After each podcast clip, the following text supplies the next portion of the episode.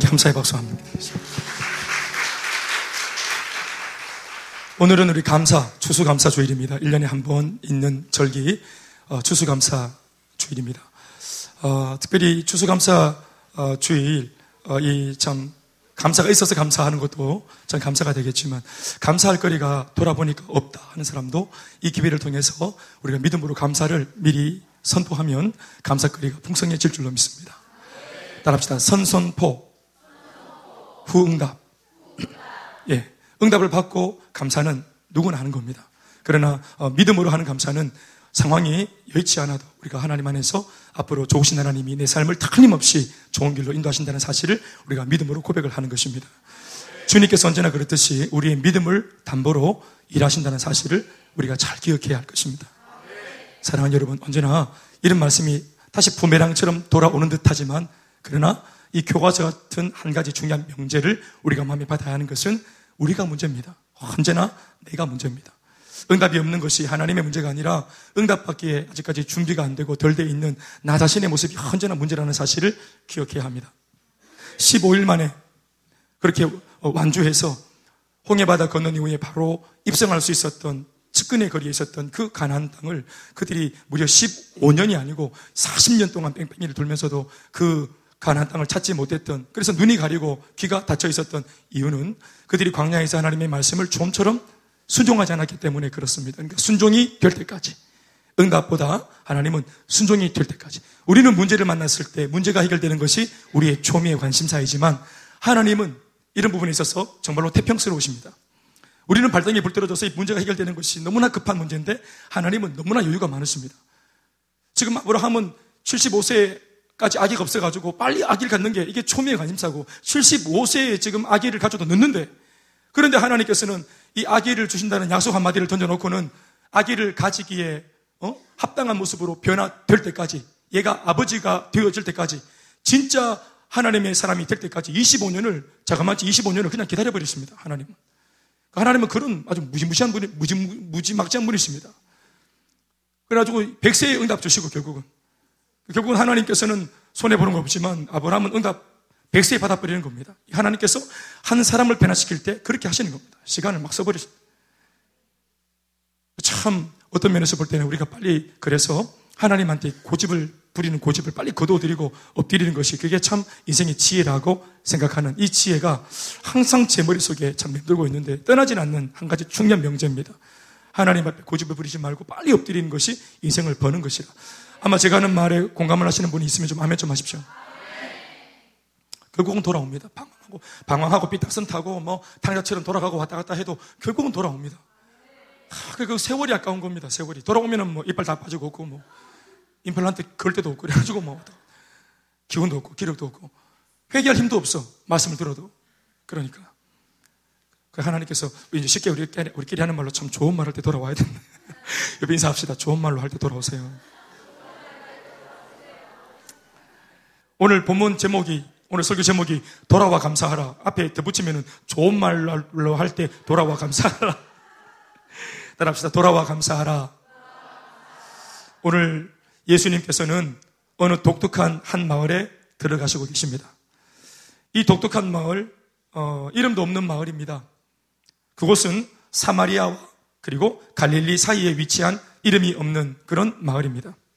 그러니까 이것이 마을이라고 볼 수 없는 무슨, 어, 무슨 불악 같은 그런 이 사람들이 그냥 모여 사니까 마을인 줄 알지 정식 마을의 명칭이 없는 사람들이 한 벌판에 그냥 꾸역꾸역 어떤 특정의 사람들이 모인 겁니다. 그런 일단의 무리가 모였기 때문에 마을이 형성되어진 것이지 이게 원래는 타운이 아닙니다. 그래서 이름이 없는 것입니다. 그 힌트는 뭐냐 하면 11절 말씀, 12절 말씀 드리다 볼 때 이곳이 이 마을의 이름이 이름은 없지만 사마리아 땅과 갈릴리 사이에 위치한 마을이라는 것입니다. 여러분 사마리아는 이스라엘이 남북으로 나누어져 있는데 이 나누어진 남북을 놓고 이제 위쪽에 있는 사마리아, 북이스라엘의 과거의 북이스라엘의 수도였던 사마리아. 예수님 당시에는 북이스라엘 남유다 이런 개념이 없었습니다. 남북의 개념이 없었습니다만은 그러나 역사적으로 볼 때 그들이 과거 구약 시대의 이스라엘의 나라였을 때 그때 한번 쿠데타를 일으키는 열족속 바람에 이게 남북으로 갈라진 적이 있었습니다. 북쪽에 열 지파, 아래쪽에 두 지파. 그래서 북쪽에는 사마리아 성을 그들의 도읍지로 삼고 그 수도로 삼고 밑에 남유다는 예루살렘을 수도로 삼아서 그들의 이스라엘은 하나인데 사실상은 두 개의 이스라엘 역사가 계속해서 진행되었던 역사의 그림을 가지고 이해를 해야 됩니다. 그래서 위쪽에는 사마리아, 밑에는 이제 남유다의 한 마을인 유명한 마을이었던 갈릴리 마을. 이 마을이 그 북쪽 사마리아와 남쪽 갈릴리 사이에 위치한 마을이라는 점, 이런 점들을 우리가 잘 눈여겨볼 필요가 있습니다. 나중에 말씀을 해석하는데 이런 것들이 중요한 재료가 됩니다. 11절과 12절 말씀이 기록되어진 말씀을 읽어봅시다. 다 같이 11절, 12절, 12절 상반부까지 시작. 예수께서 예루살렘으로 가실 때에 사마리아와 갈릴리 사이로 지나가시다가 한 마을에 들어가시니 이렇게 했습니다.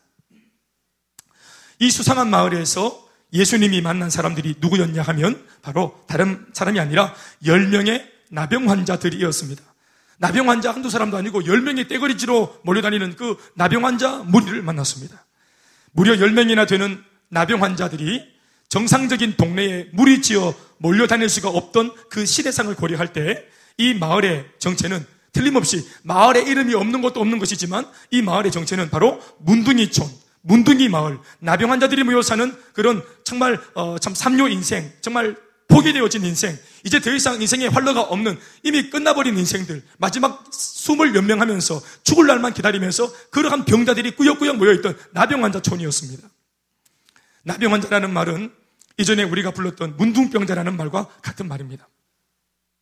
나병 환자들은 정상적인 공동체 마을 내에서 추방되고 또 격리되어 자신들만의 마을을 형성해서 거기에서만 그들이 지내도록 되어 있었습니다.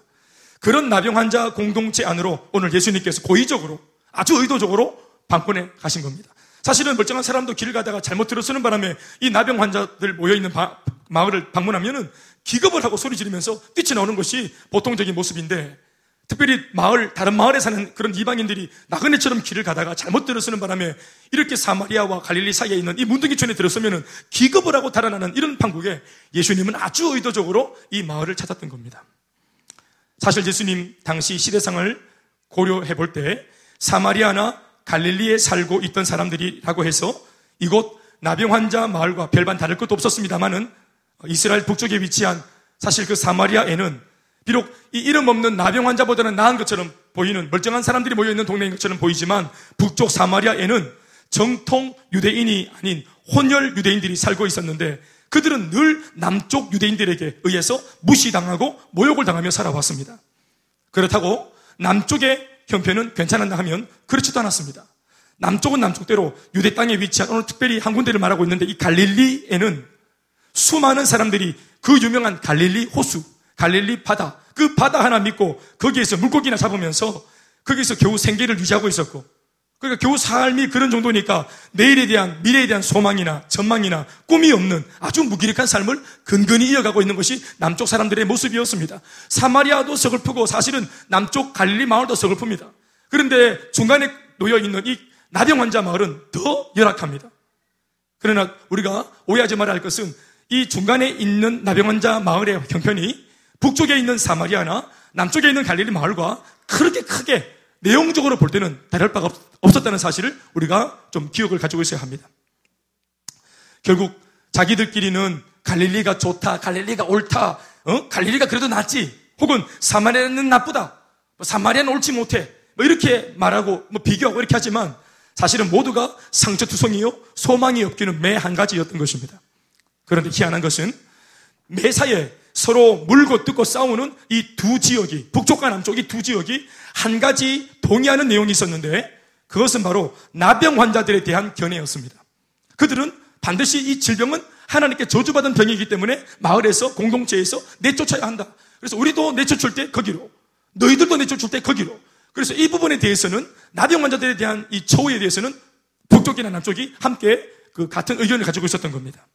그래서 오늘 이 마을의 구성원은 사마리아 출신의 나병 환자와 그리고 남쪽 갈릴리 출신의 나병 환자들로 이루어져 있었습니다. 구성원 자체가 그렇습니다.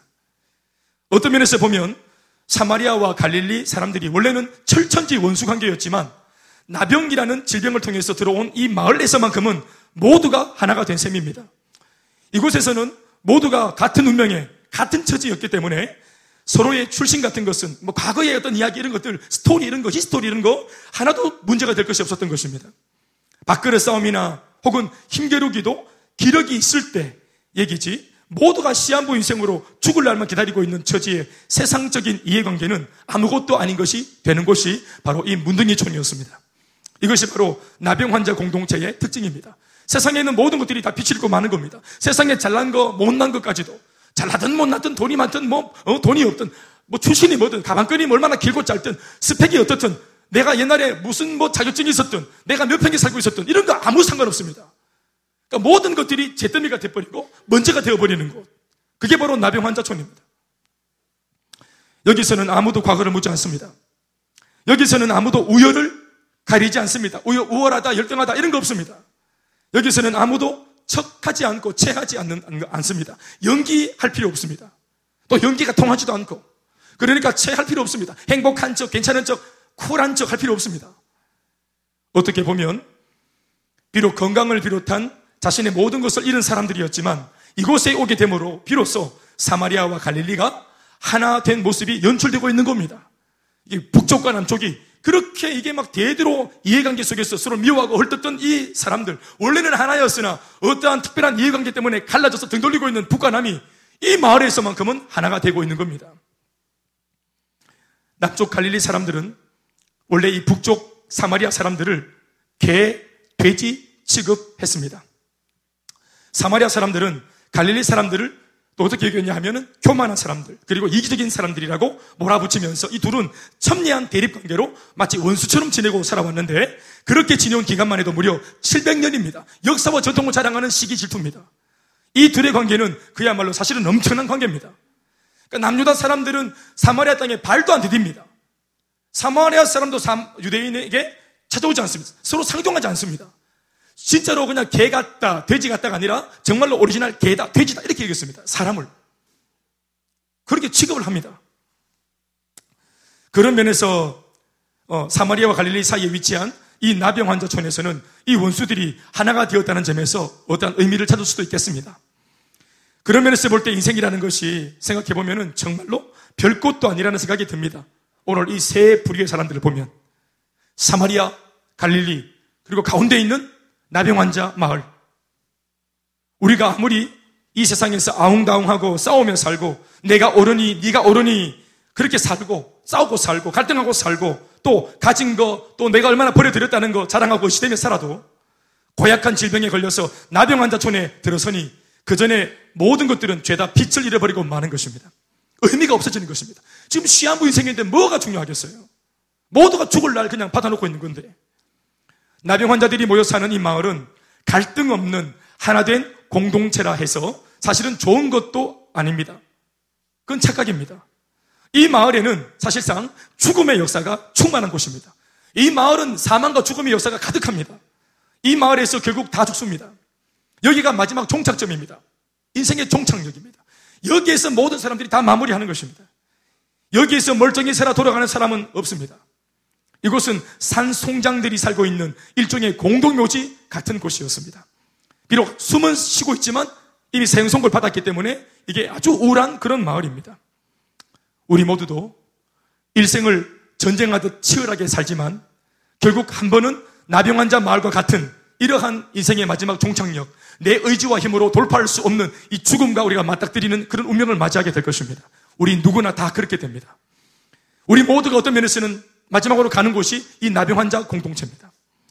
칠곡에 있는 경대병원 제가 그 입원실에 가봤더니 모든 암 환자들이 똑같은 환자복을 입고 같은 행색을 하고 누워 있는 것입니다. 그곳에서는 아무도 과거를 묻지 않습니다. 환자들끼리 서로 뭐, 어? 과거에 뭐 했어요? 뭐, 학벌은 뭡니까? 스펙은 뭡니까? 돈을 얼마나 벌고 왔어요? 이런 거 묻지 않습니다. 환자들끼리. 김영경 제. 병원에서 그런 거 물어요? 안 묻죠? 요 병원에 종사하는 분들 혹시 그런 거 묻는 거 봤습니까? 내가 막 학벌이 더 높으니까 형님 잡고 막 학벌이 떨어지니까 동생 되고 이런 거 봤습니까?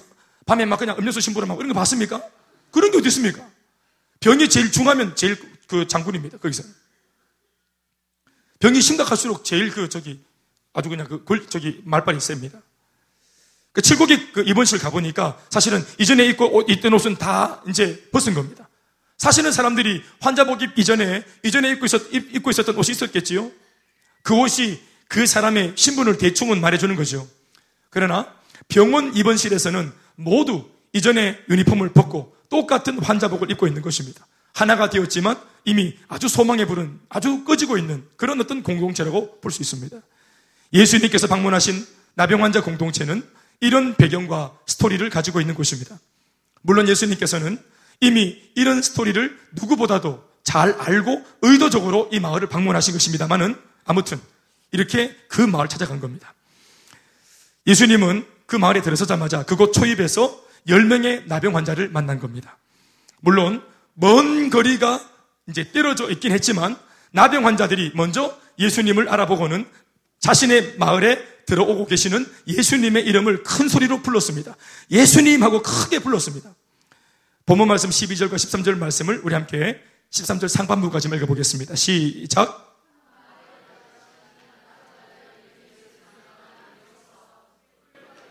거기까지. 한 마을에 들어가시니 나병 환자 10명이 예수를 만나 멀리 서서 그리고 소리를 높여 뭐라고 주절주절 하면서 말을 했습니다. 멀리서 예수님을 만날 수밖에 없었던 것은 그 당시 사회 제도 때문이었을 겁니다. 물론 그 사회 제도의 배경은 말할 것도 없이 모세 오경에 기록된 율법입니다.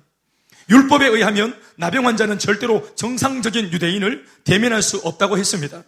대면 즉시 즉결 처형되기 때문에 그렇습니다. 돌에 맞아서 죽어도 아무도 책임을 묻지 않는 살아있는 송장들이기 때문에 오히려 정상적인 사람들과 부딪히는 바람에 이 병을 옮겼다 해서 또 옮길 위험이 있다 해서 사람들은 정상적인 사람들은 길 가다 만약 자 기 길을 막고 있는 이런 문둥병자를 만나면 돌로 쳐서 죽여버립니다. 그러니까 이러한 어떤 교례가 있으니까 나병 환자 자신들이 이미 위축되어 있기 때문에 정상적인 사람에게 말을 걸거나 다가서지 않는 겁니다. 더불어 대면이 안 되는 것은 물론이고 대화, 를 하는 것은 결코 있을 수가 없는 일인 겁니다. 구약 성경 레위기 13장 말씀에 의하면 어떤 사람에게 이런 문둥병, 즉 나병 증세가 발생하면 그러니까 이 나병 환자들은 처음에는 정상적인 사람 아니었겠어요. 그러다가 어쩌다가 아무튼 이 나병 환자와 같은 이런 증상이 몸에서 발견되어지는 거예요.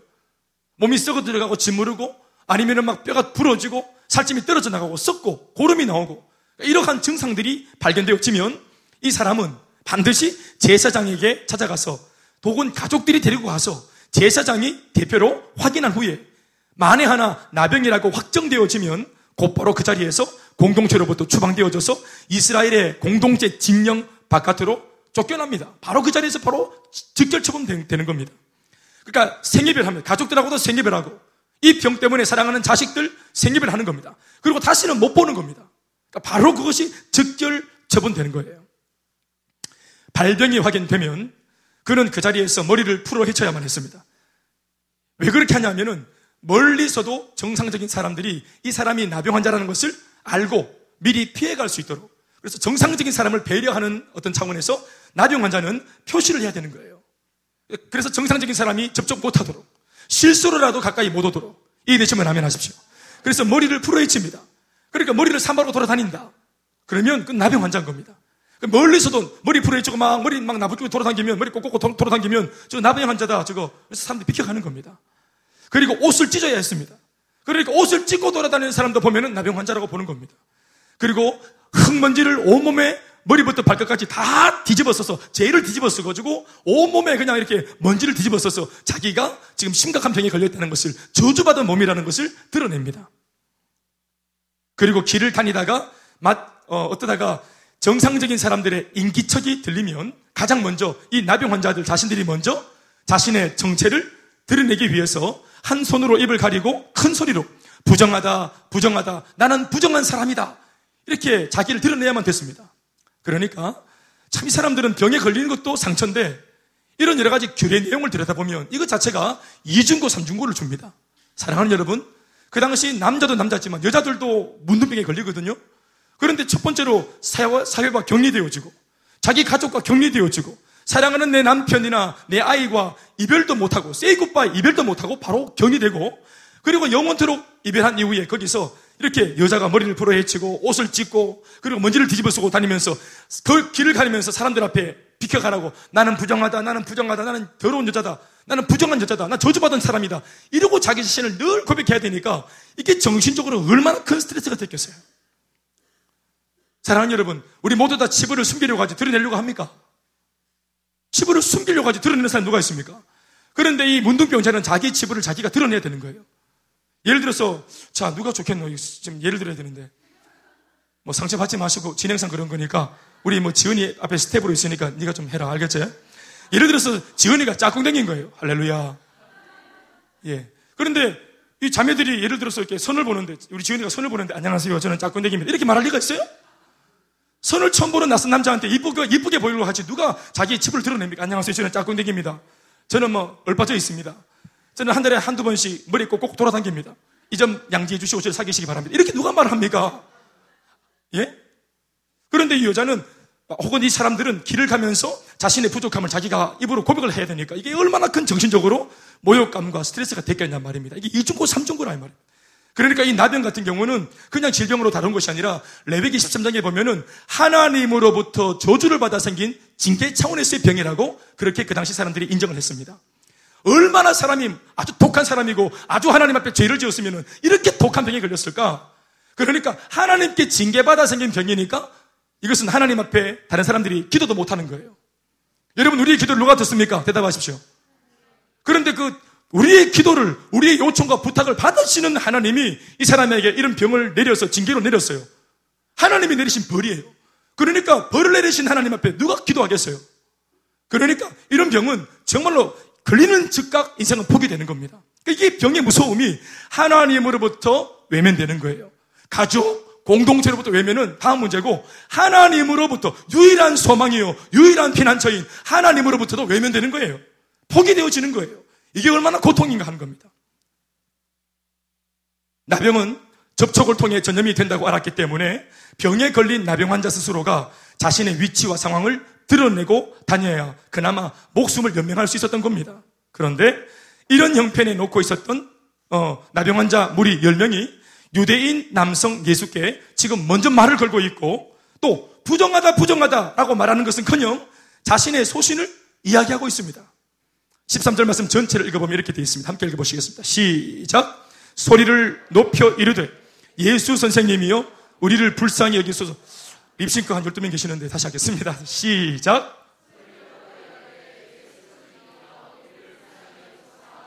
지금 제가 방금 말씀드린 이 규례를 이 한마디 말로 다 깨뜨린 겁니다. 이 사람들이. 그러니까 이거, 이것 때문에 자기들이 어떤 봉변을 당해도 좋다라는 각오가 아마 되어 있지 않으면 이렇게 못할 건데 이 짧은 한 구절의 고백과 제스처 속에 이 사람들 나름대로는 엄청난 결단이 있었더라고 여러분들이 이해할 있기 바랍니다. 그들은 그들의 소원은 불쌍히 여김을 받는 것이라고 했습니다. 그들은 자신의 나병을 고쳐달라고 회복시켜달라고 이 병을 가져가달라고 정확하게 표현하지 못합니다. 진짜로 해야 할 기도 제목을 딱 이것을 언어로 만들어가지고 예수님 앞에 이것도 참 자기 나름대로는 아주 중요한 결정을 하고 생명을 담보로 하는 고백인데 정확하게 기도하지 못합니다. 단지 자신들을 불쌍히 여겨달라고 간청할 따름입니다.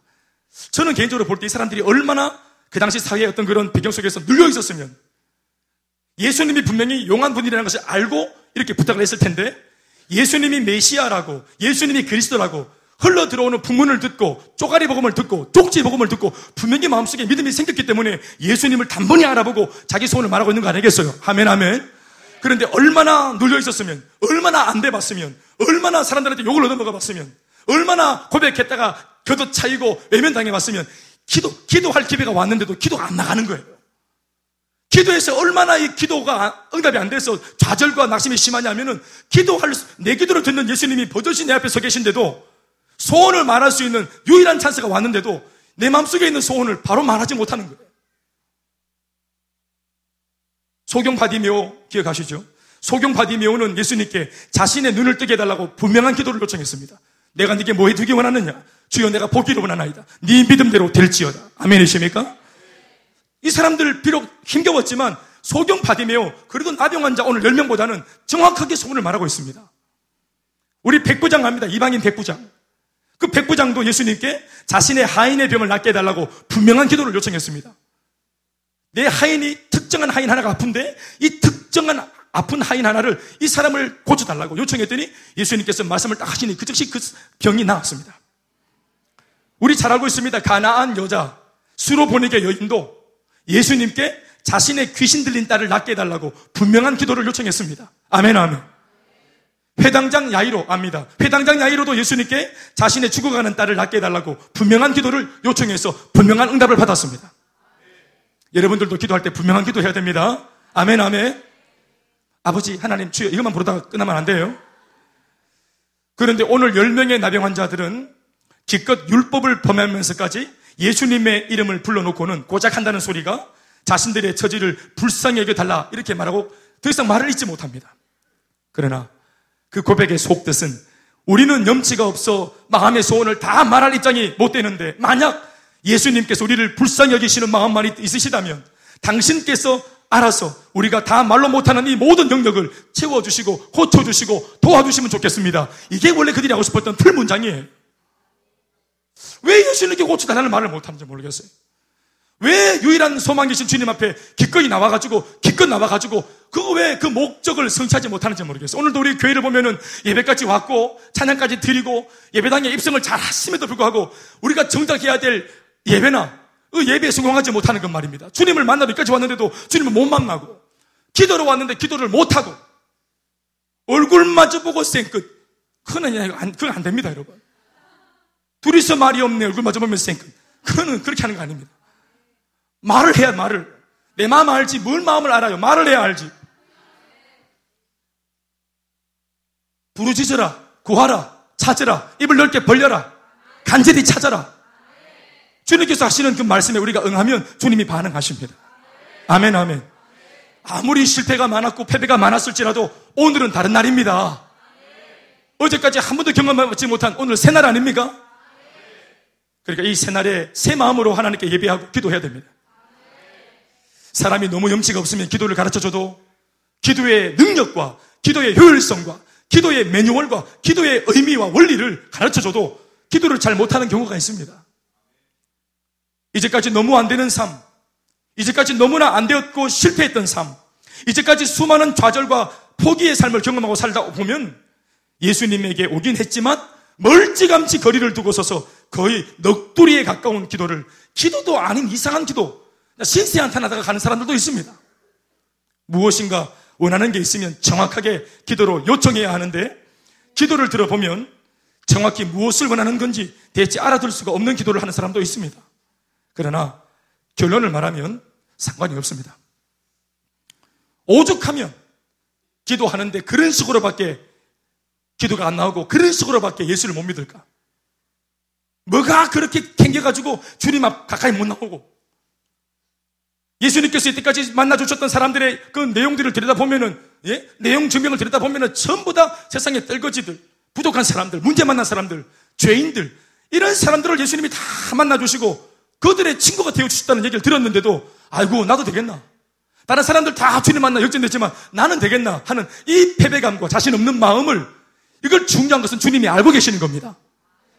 사랑하는 여러분, 이걸 믿으시기 바랍니다. 여러분, 기도가 어설픕니다. 기도가 뭐 옹알이 수준입니다. 한 시간 앉아 있었는데 주여 아버지만 하다가 집에 갑니다. 본인도 무슨 기도했는지 잘 모릅니다. 또 사람들이 막 소리 질러 하니까 소리를 막 질렀는데 머리만 띵하게 아프고 집에 간 적도 있습니다.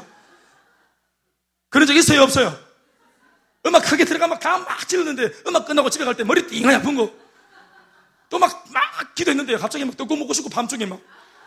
왜냐면 하도 막 배를 비비가지고 이게 막 갑자기 막 이렇게 식욕이 돋아가지고는 괜히 그냥 괜시리 그냥 응답이 풍성해야 되는데 간식만 풍성해가 배만 튀어나오고. 중요한 것은 여러분 이게 옹알이 기도든 무슨 뭐 수준이 낮은 기도든 중요한 것은 그게 아니고 예수님께서 다 알아들으십니다. 옹알이 기도 주님이 알아들으십니다. 우리 얼라들 키울 때 아이들이 여러분 이 아이가 우리 갓 태어난 아이가 이게 딱 눈 떠자마자 엄마 나 정말 엄마 나 엄마의 젖을 정량으로 먹고 싶어. 엄마 오늘 나 오늘 1.5리터 먹고 싶어. 뭐 이렇게 말합니까 아이가? 그렇게 정확하게 말합니까? 나 엄마 이번에 엄마가 채워준 이 기저귀 마음에 들지 않아. 뽀로로 없어? 이렇게 말하는 애가 어디 있습니까, 걔가? 그게 애입니까? 옹알이 하지만 엄마 아빠가 전심 전력을 다해서 엄마 아버지의 모든 감각, 초감각까지도 다 동원해서 엄마 아버지의 능력으로 이 아이의 말하는 옹알이 속에 담겨 있는 의도와 의미를 알아냅니다. 찾아냅니다. 기가 막히게. 그래서 사람들 보면은 우리가 옆집 아줌마가 볼 때는 이 집 아가 하는 말 못 알아듣겠는데 엄마는 기가 막히게 알더라고요. 그치? 그러면 자기 애가 천재라 개사코 막 이런 이상 소리 쌓고 왔다 갔다. 방금 애가 하는 말 들은 척 하면서 뭘 듣긴 들어요. 환청입니다, 환청. 중요한 것은 이게 옹알이 기도든 뭐, 어? 뭐 그냥 속에 있는 말을 말을 다 못했든지 간에 그냥 불쌍히 여겨주세요. 이렇게밖에 못 기도했든지 간에 거리가 멀든지 간에 중요한 것은 예수님을 부르고 예수님께 눈, 눈을 맞추고 초점을 맞추고 내 속의 소원을 고백했다는 거 아멘 아멘. 소원이 다 부족해도 부족한 기도라도 주님이 알아서 들었습니다. 나병 환자 공동체에서 이제껏 얼마나 절망과 실패에 눌려 살아왔던지 예수님께 나오는 모습마저도 겨우 이런 수준일 수밖에 없음을 주님이 알고 계십니다. 따라합시다. 주님이 알고 계십니다 크게 주님이 나를 알고 계십니다. 그러면 된 거 아닙니까? 주님께서 알아주시면 된 겁니다. 사실 예수님께서는 이 나병 환자들의 형평상 결단코 그들 스스로의 힘이나 능력으로는 예수님께 나올 수 없다는 것을 이미 알고 계셨습니다. 그래서 예수님 스스로가 이곳까지 방문해 오셨던 겁니다. 예수님께서는 이미 그들을 불쌍히 여기고 계십니다. 온 것 자체가 그 마을에 예수님이 오신 것 자체가 그 사람들을 불쌍히 여기는 마음이 있기 때문에 오신 겁니다. 그들의 형편을 마음 아파하십니다. 그래서 그 말 같지도 않은 기도를 기꺼이 들어주시기 위하여 지금 여기까지 들어오고 계시는 것입니다. 할렐루야! 14절 말씀 한 구절로 예수님께서는 그들의 기도에 대한 응답의 말씀을 전해주십니다. 이 말씀을 다 같이 읽어보시겠습니다. 14절 시작.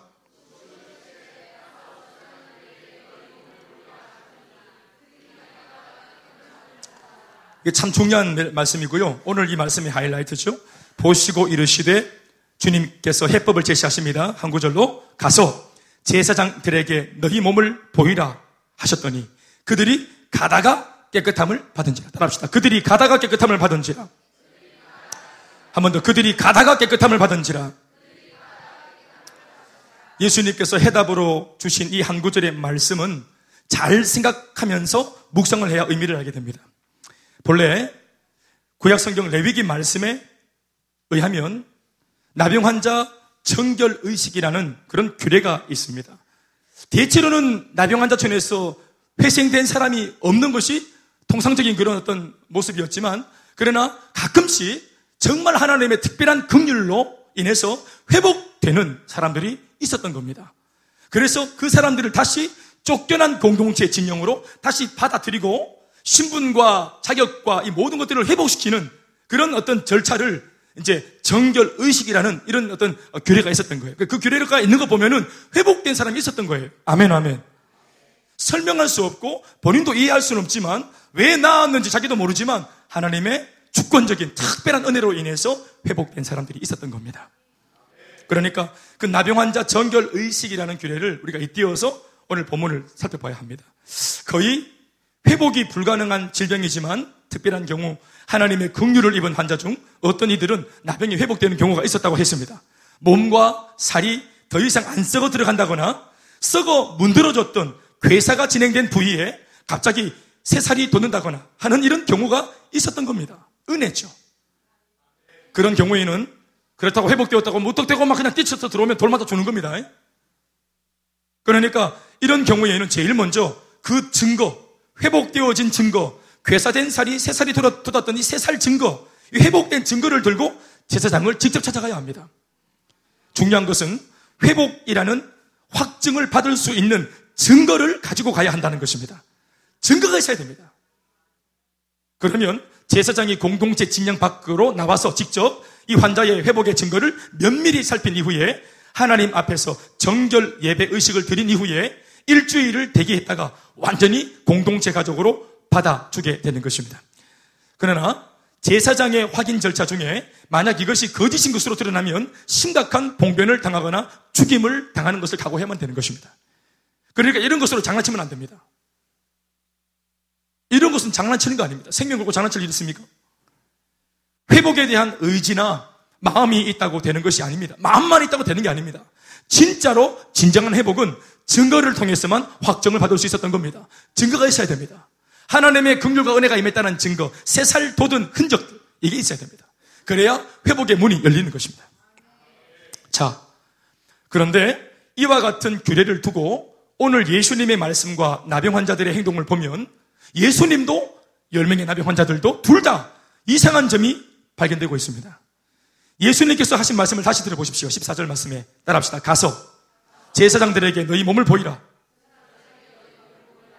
지금 이 몸이 뭔데?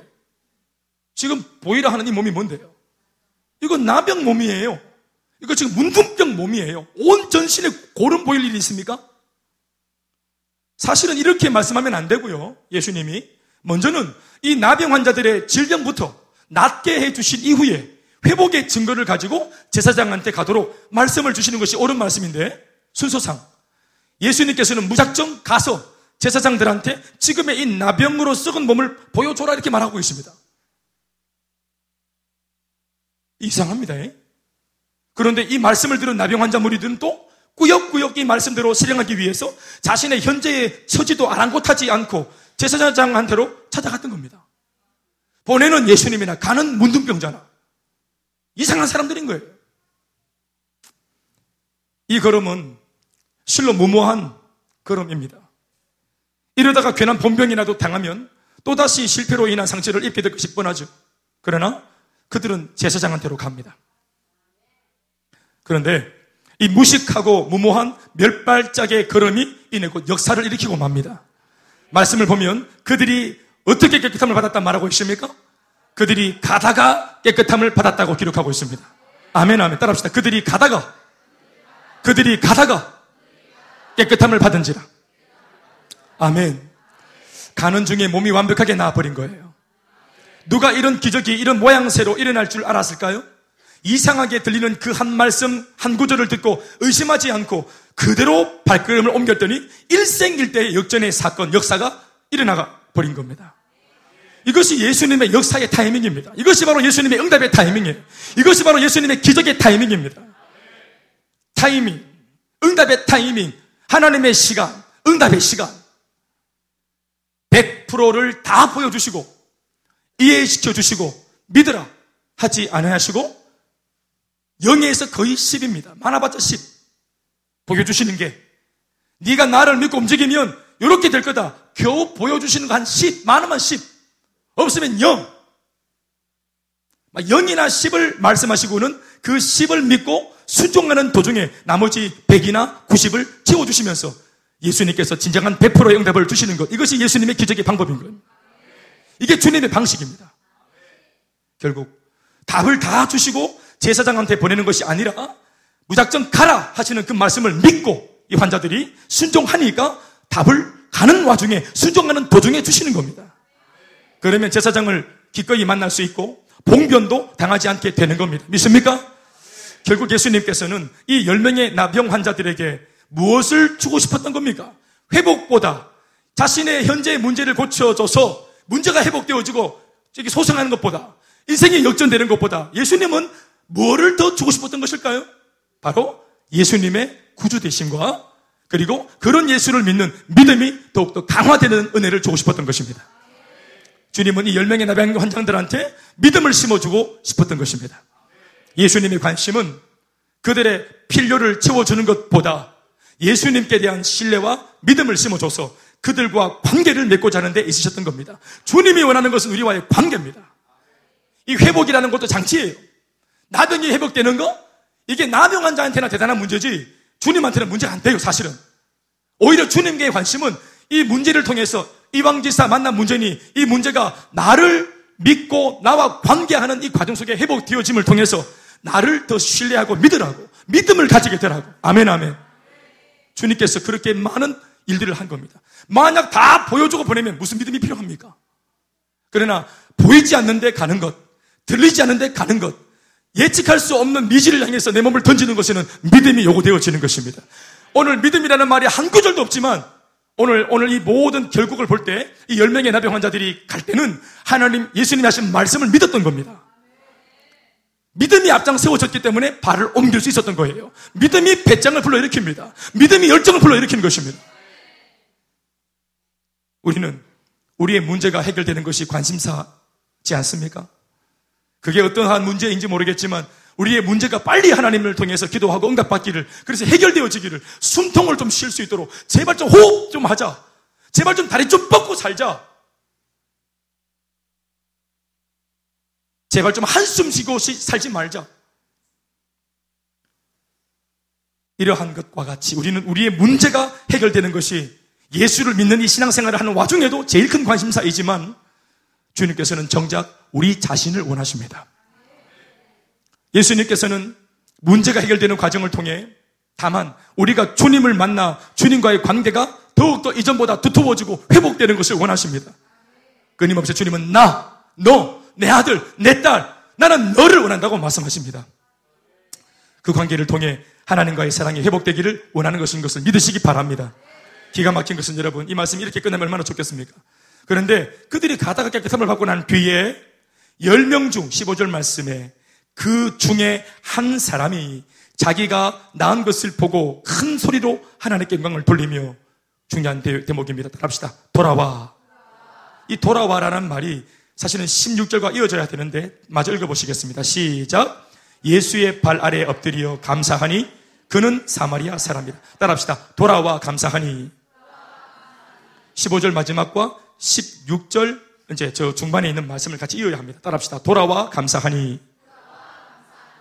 예수님 앞에 돌아왔습니다.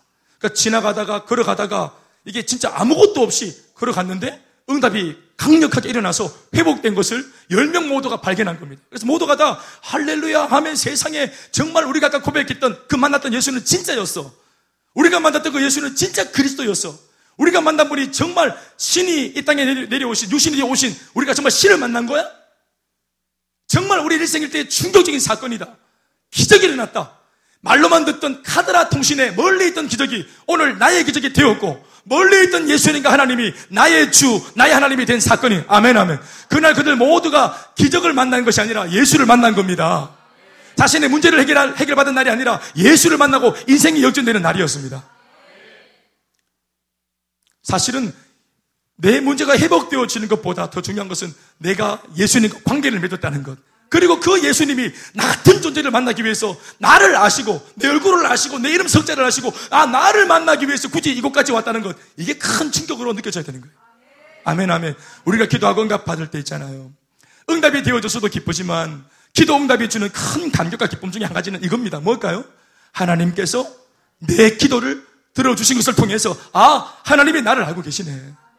하나님이 나를 알고 계시네. 하나님께서 이 땅에 수많은 사람들 가운데 나를 주목하고 계시네. 나를 사랑하시네. 이러한 느낌을 받을 때 이게 정말 기분이 좋아요. 응답 받은 것 자체보다 이게 얼마나 기분이 좋은지 몰라요. 그래서 받은 응답은 오히려 던져버리고 그렇게 막 미친 듯이 기뻐하잖아요. 요즘 사마리아 여자가 보십시오. 원래는 물 들어왔잖아요. 물 들어와가지고 예수님하고 물 달라 못 준다 야곱의 우물 내가 주는 생수를 마셔라. 해가 막, 막 심령 속에 막 정수기를 장착하고 그래가지고 막 주님 만나가 변화받고 어? 그래가지고 예수님 또 막 남편을 데려와라. 남편이 없다. 네 남편 여섯 명이지. 어떻게 알았어요? 깜짝 놀래라. 이러면서 막 대화하다가 와 이분은 메시아네 메시아인 걸 알고 그 예수와 대화하는 가운데 마음속의 상처가 다 치유되어지고 고침받고 할렐루야. 그래서 물 들어와서 인간적인 육신의 이 목마름을 해결하러 왔다가 인생의 목마름을 해결하는 주님을 만나서 인생의 갈증을 해결받고 물 들어왔던 몽둥이, 물동이는 정작 던져버리고 마을에 빈손으로 들어갔다는 사실이에요. 그래서 집에 왔더니 남편이 물동이는 이렇게 물었다는 거 아니겠어요? 그랬더니 그 여자가 어떻게 말합니까? 내가 물이다. 지금부터는 내가 물이다. 인간아. 이렇게 말했다는 거 아니겠어요? 사람이 물만 마시고 사나? 이제 이렇게 말하는 존재가 됐다 이 말입니다. 인생의 목적이 물 뜨는 거, 그냥 물, 어, 이거, 이거, 먹고 사는 문제, 생계 문제 이런 거였는데 예수님을 정통으로 딱 만나니까 이게 목적이 달라져 버리는 거예요. 세상에서 그렇게 커 보이던 문제가 하나님을 더 문제보다 크신 하나님을 딱 만나는 순간에 세상의 문제가 바로 발톱 밑에 때만큼도 못하다는 사실을 발견하게 된다 이 말입니다. 이때 담대함이 생기는 거예요. 아멘 아멘. 이 타이밍에 용기가 생기는 거예요. 다윗도 이 타이밍에 골리앗한테 돌멩이를 던진 겁니다. 이 타이밍이 유효합니다, 여러분. 계속 하는 게 아니에요. 정신이 삐리할 때 돌 던져야 되는 거예요. 성령 충만해서 은혜 받았을 때 그때 돌, 물동이 던지고 가야 되는 겁니다. 성령이 충만할 때 홍해 바다 짝대기 내밀어 갈라야 되고 은혜를 받았을 때 내가 평상시 못하던 것을 도전해야 되는 줄 믿습니다. 평상시 사랑한다는 말 못하잖아. 꿈에도, 꿈에서도 못하잖아. 남편한테. 근데 은혜 받고 오늘 예배 마치고 이제 충만해졌을 때 그냥 미친 척 하고 사랑한다 여보. 이러고 가는 겁니다. 집에 가서 바로 이자 볼지 모르겠지만. 은혜 받았을 때 여러분 우리가 진도를 빼야 됩니다. 은혜 받았을 때 진도를 나가야 합니다. 은혜 받았을 때 문제를 돌파해야 됩니다. 그게 하나님 타이밍입니다. 그러니까 열 명이 다 주님 만나서 응답받고 할렐루야 하면 우리가 주를 만났다. 내 응답받은 것보다 주님 만난 게 더 기쁘다. 주님이 나를 기억하시네. 하는 이 기쁨이 있었던 것은 열 명이 다가 아닌 거예요. 문제는 한 사람이었어요. 나머지 아홉 명은 자기가 받은 응답이 중요했어요. 자기가 받은 축복이 중요했어요. 그리고 이제는 다시 안 돌아간다 내가 그 자리 나병 환자촌 찌긋찌긋하다 실패의 땅 저주의 땅 세상살이 지긋지긋하다. 내가 어떻게 받은 은혜인데. 나 평생 이 은혜 오려먹고 살 거다. 또 주님께서 마음 변덕이 심해가지고 또 뺏어갈 수 있을지도 모른다. 그러니까 내가 어떻게 받은 이 은혜인데. 이걸 붙잡고 나는 막 이걸 영원히 우려먹고 살 것이다. 하고 다 주행당 쳤습니다. 이걸 뭐라고 말합니까? 먹튀 신앙이라 말합니다. 침이 좀 많이 튀었네. 이게 먹튀 신앙입니다. 먹고 튀는 거. 우리 어른들은 잘 모르시죠, 이 말, 예? 한번 따라 합시다. 먹튀. 예. 먹고 튀다 이 말입니다. 우리 옛날 초등학교 때 떡볶이집 아줌마, 예? 가방 올로 메고 우리가 떡볶이 300원치만 주세요. 해가지고 떡볶이 딱딱 순진한 척 하면서 더 드세요. 이렇게 가 먹다가 바로 막 아줌마 저기 막 오뎅 국물, 국물 풀 때 그대로 막 냅다 도망가는 먹튀. 먹고 튀는 거. 얌새의 인생. 그래가지고 늘 그 포장마차 앞에 갈 때, 지나갈 때마다 못 지나가는 길이야. 들킬까 싶어가지고. 그냥 길을 하나 잃어버리잖아요. 글로 가면 집에 빨리 갈 수 있는데 계속 돌아가고 돌아가고 돌아가고 돌아가다가 또 어, 카페 만나가 삥 뜯기고 돈 더 많이 틀리고 제 얘기입니다. 300원 아까봐가지고 사랑하는 여러분 주님을 만났습니다. 은혜를 받았습니다. 은혜보다 더 귀한 것이 은혜 주시는 하나님이십니다. 우리 이소비아 나는 이소부아의 성경의 내용이 많이 들어있다 생각합니다. 나 이소부아를 혹시 이게 정말 진짜 마태가 지었나 누가가 지었나 이런 생각이 들 정도로 이솝우화에 성경적인 은혜가 참 많은 것 같아요. 제가 주목하고 싶은 한 가지 이야기는 이겁니다. 여러분 그거 아시죠? 황금알을 낳는 암탉. 오리입니까? 거위입니까? 그렇군요. 어이, 그렇군요. 큰일 날 뻔했네. 황금알을 낳는 거위랍니다. 이 거위가 황금알을 낳는 거예요. 하루에 몇 개? 더도 말고 덜도 말고 한 개 딱딱 낳는 거예요. 그러니까 하루에 하나씩, 어? daily bread, 일용할 양식. 얼마나 성경적입니까? 그러니까 이게 daily bread. 그러니까 이게 항상 황금알 하나, 황금알 하나. 이거 모으면 365일 모으면 몇 개입니까? 365개 아니 돈 되잖아요. 그런데 욕심꾸러기 주인이 괜히 욕심을 부려가 어떻게 합니까? 거위 배를 따잖아요. 이 배를 따면 이 속에 황금이 얼마나 많이 들었겠노? 하고 배를 따는 거예요. 이게 황금알을 낳아주는 거위에 대한 고마움이 없고 황금알을 낳아주는 황금알 자체, 거위가 낳아주는 황금알 자체에 이게 눈이 멀고 이 물력이 드니까 물력이 드니까 이게 이제 정신머리가 없는 겁니다. 그래서 축복이 차단되고 은혜가 차단되지 않습니까? 사랑하는 여러분, 내게 은혜를 주신 이 예수님, 겨우 여러분 질병 하나 고치시는 예수님으로 끝나겠습니까?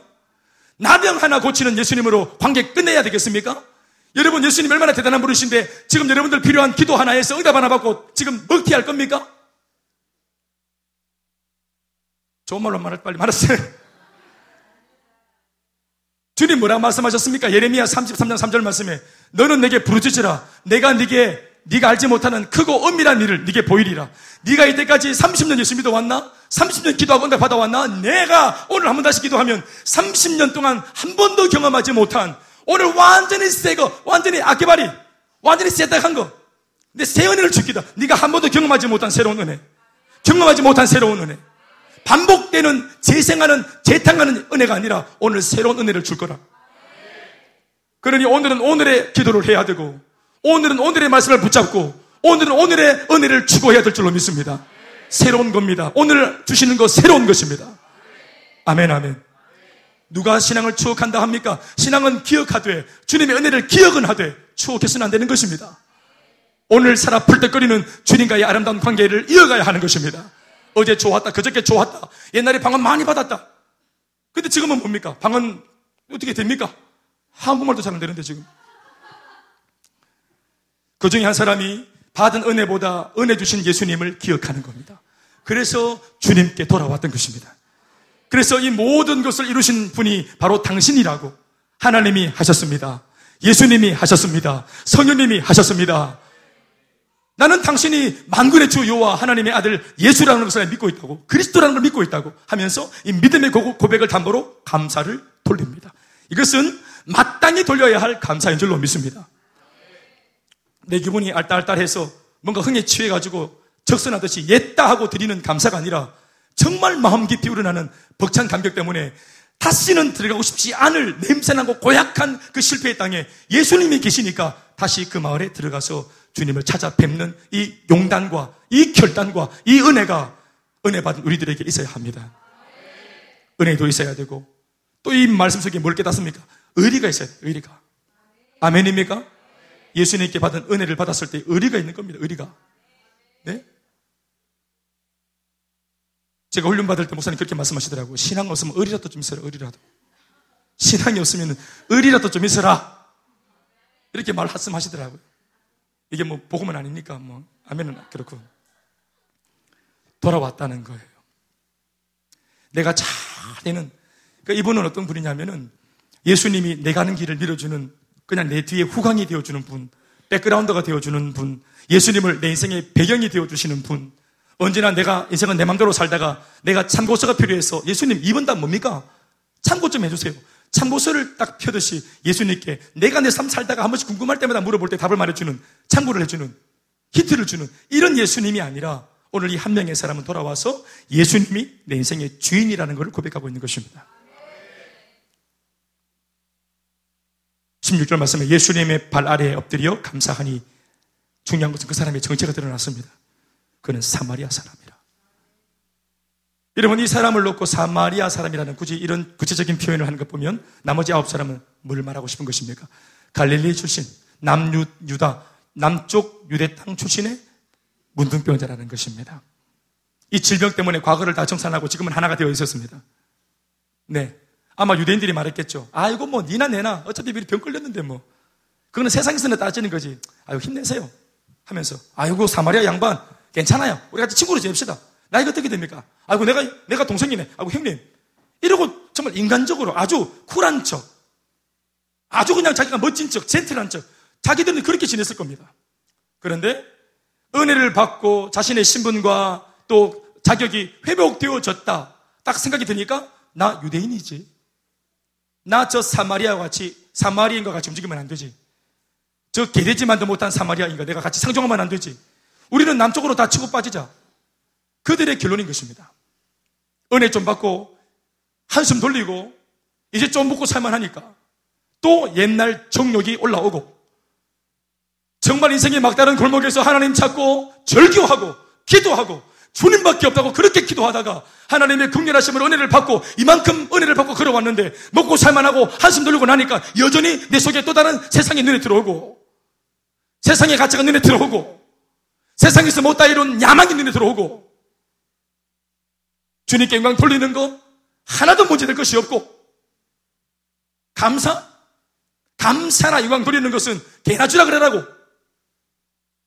이게 말도 안 되는 아주 불신자와 같은 사람으로 기적을 경험해도 불신자와 같이 하나님의 살아계심을 경험해도 여전히 불신자 같이 여전히 자기 삶을 쫓아서 들어가는 이런 형편없는 신앙의 사람들이 있더라 이 말입니다. 기적을 경험해도 응답을 경험해도 가는 길에 은혜를 경험해도 내가 할길 가겠다는 것입니다.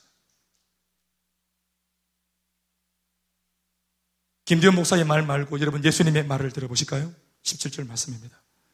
이렇게 주님이 말씀하세요. 18절까지 두 절의 말씀을 다 같이 시작.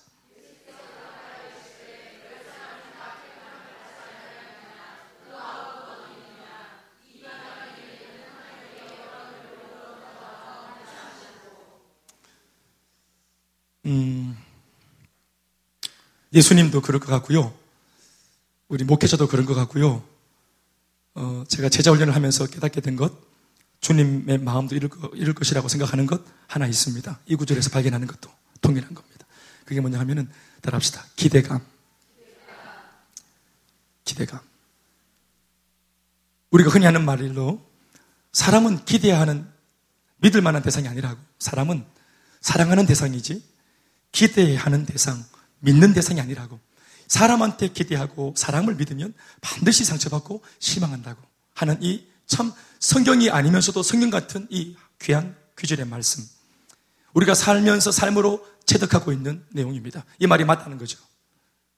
그런데요, 참으로 우리가 희한한 착각은, 희한한 착각은 사람에게 상처를 받을 줄 알면서도 부모, 예컨대 부모는 자식을 끊임없이 기대합니다. 모든 부모의 공통된 거룩한 착각입니다. 자기 아들이 공부를 잘하든 못하든 지금 말씀을 부리든 착실하든 구분 짓지 않고 모든 그 부모는 자기 자식을 놓고 기대합니다. 이 아이가 잘 해줄 것이라고. 모든 아내가 남편을 향해서 이 거룩한 착각을 하고 있습니다. 다 기대하고 있습니다. 기대하는 족족 상처를 그렇게 많이 받았지만 여전히 기대합니다. 남편 여러분, 아내분들이 목사님, 내 아내는 날 기대 안 하는데요. 목사님 그 말씀 틀린 것 같아요. 여러분, 표현을 안 할 뿐이지 마음속은 100% 기대합니다. 왜 독하게 한 번씩 말을 할까요? 다시 한번 기대했다가 자기가 상처를 받을까 싶어서 그렇게 못되게 말을 해서 그렇지 그 못되게 말하는 냉정한 말 속에 담겨 있는 진정한 내막은 기대하는 거예요. 그래도 기대하는 것입니다. 그래도 기대하는 것입니다. 여자분들 맞아요, 틀려요? 대답하지 마세요. 천기 누설이니까. 우리 남자분들도 마찬가지로 아내를 향해서 못마땅한 게 있어서, 못마땅한 게 있어가지고 때로는 우리가 윽박지르기도 하고 우격다짐으로 우리가 그렇게 큰 소리 내기도 하지만 우리 마음 속에 아내를 향한 기대가 있는 겁니다. 우리 남편분들 아멘이시죠? 아침에 된장찌개를 끓여주기를. 오늘 퇴근하고 집에 오면 청소돼 있기를. 뭐 이런 기대하는 거 아니겠어요? 할렐루야. 좀 도와주세요.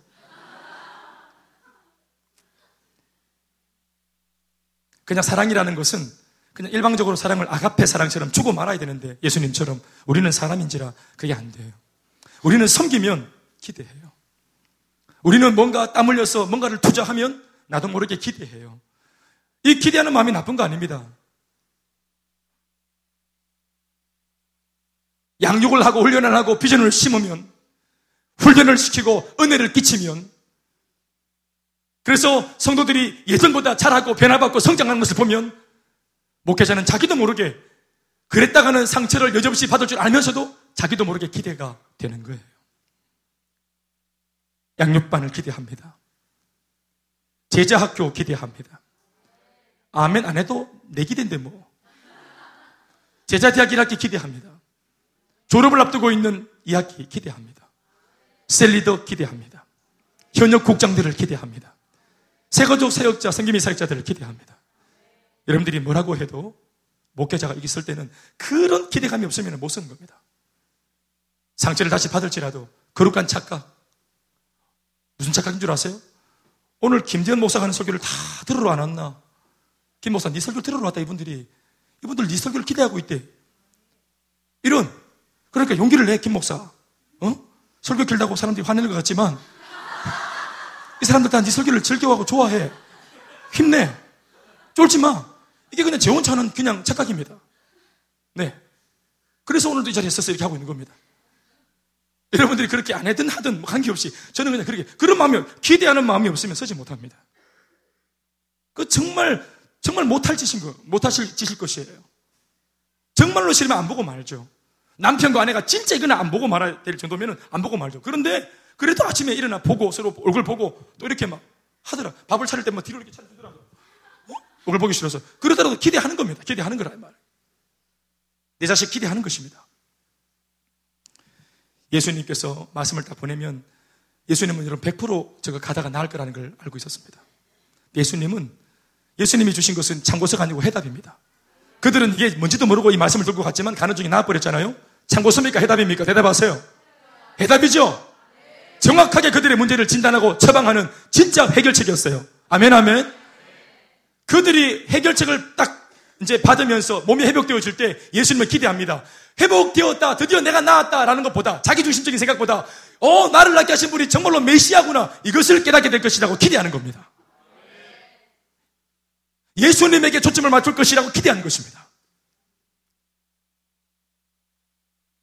그래서 어떤 면에서는 예수님이 그 자리에 있었잖아요. 예수님께서 한 명이 돌아올 때 중요한 것은 그 자리에 그대로 있었다는 걸 기억하셔야 됩니다. 예수님이 그대로 있었습니다. 그대로. 그게 뭡니까? 기다리는 것입니다. 주님의 우리를 향한 기다림은 우리가 돌아와야 끝이 납니다.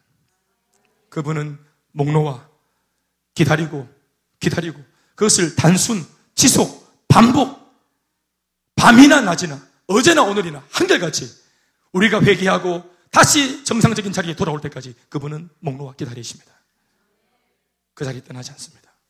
궤도를 벗어난 것은 우리들이지 주님은 한 번도 발을 뗀 적이 없습니다. 우리가 돌아오기까지 한 명 기다렸었겠어요? 열 명을 다 기다렸다고 생각합니다. 그러나 돌아온 사람이 한 사람이에요. 그 감사와 영광을 받고 나서 하나님께서 한편으로는 기쁨이 충만했지만 아쉬운 것은 나머지 아홉 명이 어디냐는 거예요. 왜 같은 은혜를 받은 아홉 명이 없느냐는 거예요. 왜 이 자리에 함께 돌아오지 않았냐는 거예요. 그것도 사마리아 이방인 그 이방인 취급을 받는 사마리아 개 돼지라고 말하는 개와 돼지는 복음을 듣고 사람이 되었는데 왜 스스로 사람이라고 말했던 사람들은 이렇게 결정적인 순간에 개와 돼지처럼 행동하는가? 은혜를 모르면 개와 돼지인 거예요. 이건 제 말이 아니라 그들의 말 아닙니까? 사마리아인들을 그들이 개라고 돼지라고 말했잖아요.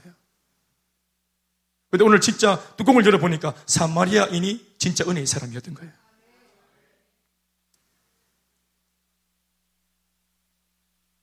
예수님 말씀하셨어요. 이 이방인 외에는 하나님께 영광을 돌리려 온 자가 없느냐. 그래서 예수님께서 그에게 중요한 그리고 진짜로 주고 싶으셨던 아마 이거를 주기 위해서 예수님이 서 계셨던 것 같아요. 그게 19절의 말씀인데 이 위대한 선물을 받은 사람은 10명 중에 결국은 한 명밖에 없었는데 이 본문을 마지막으로 읽어보십시다. 시작.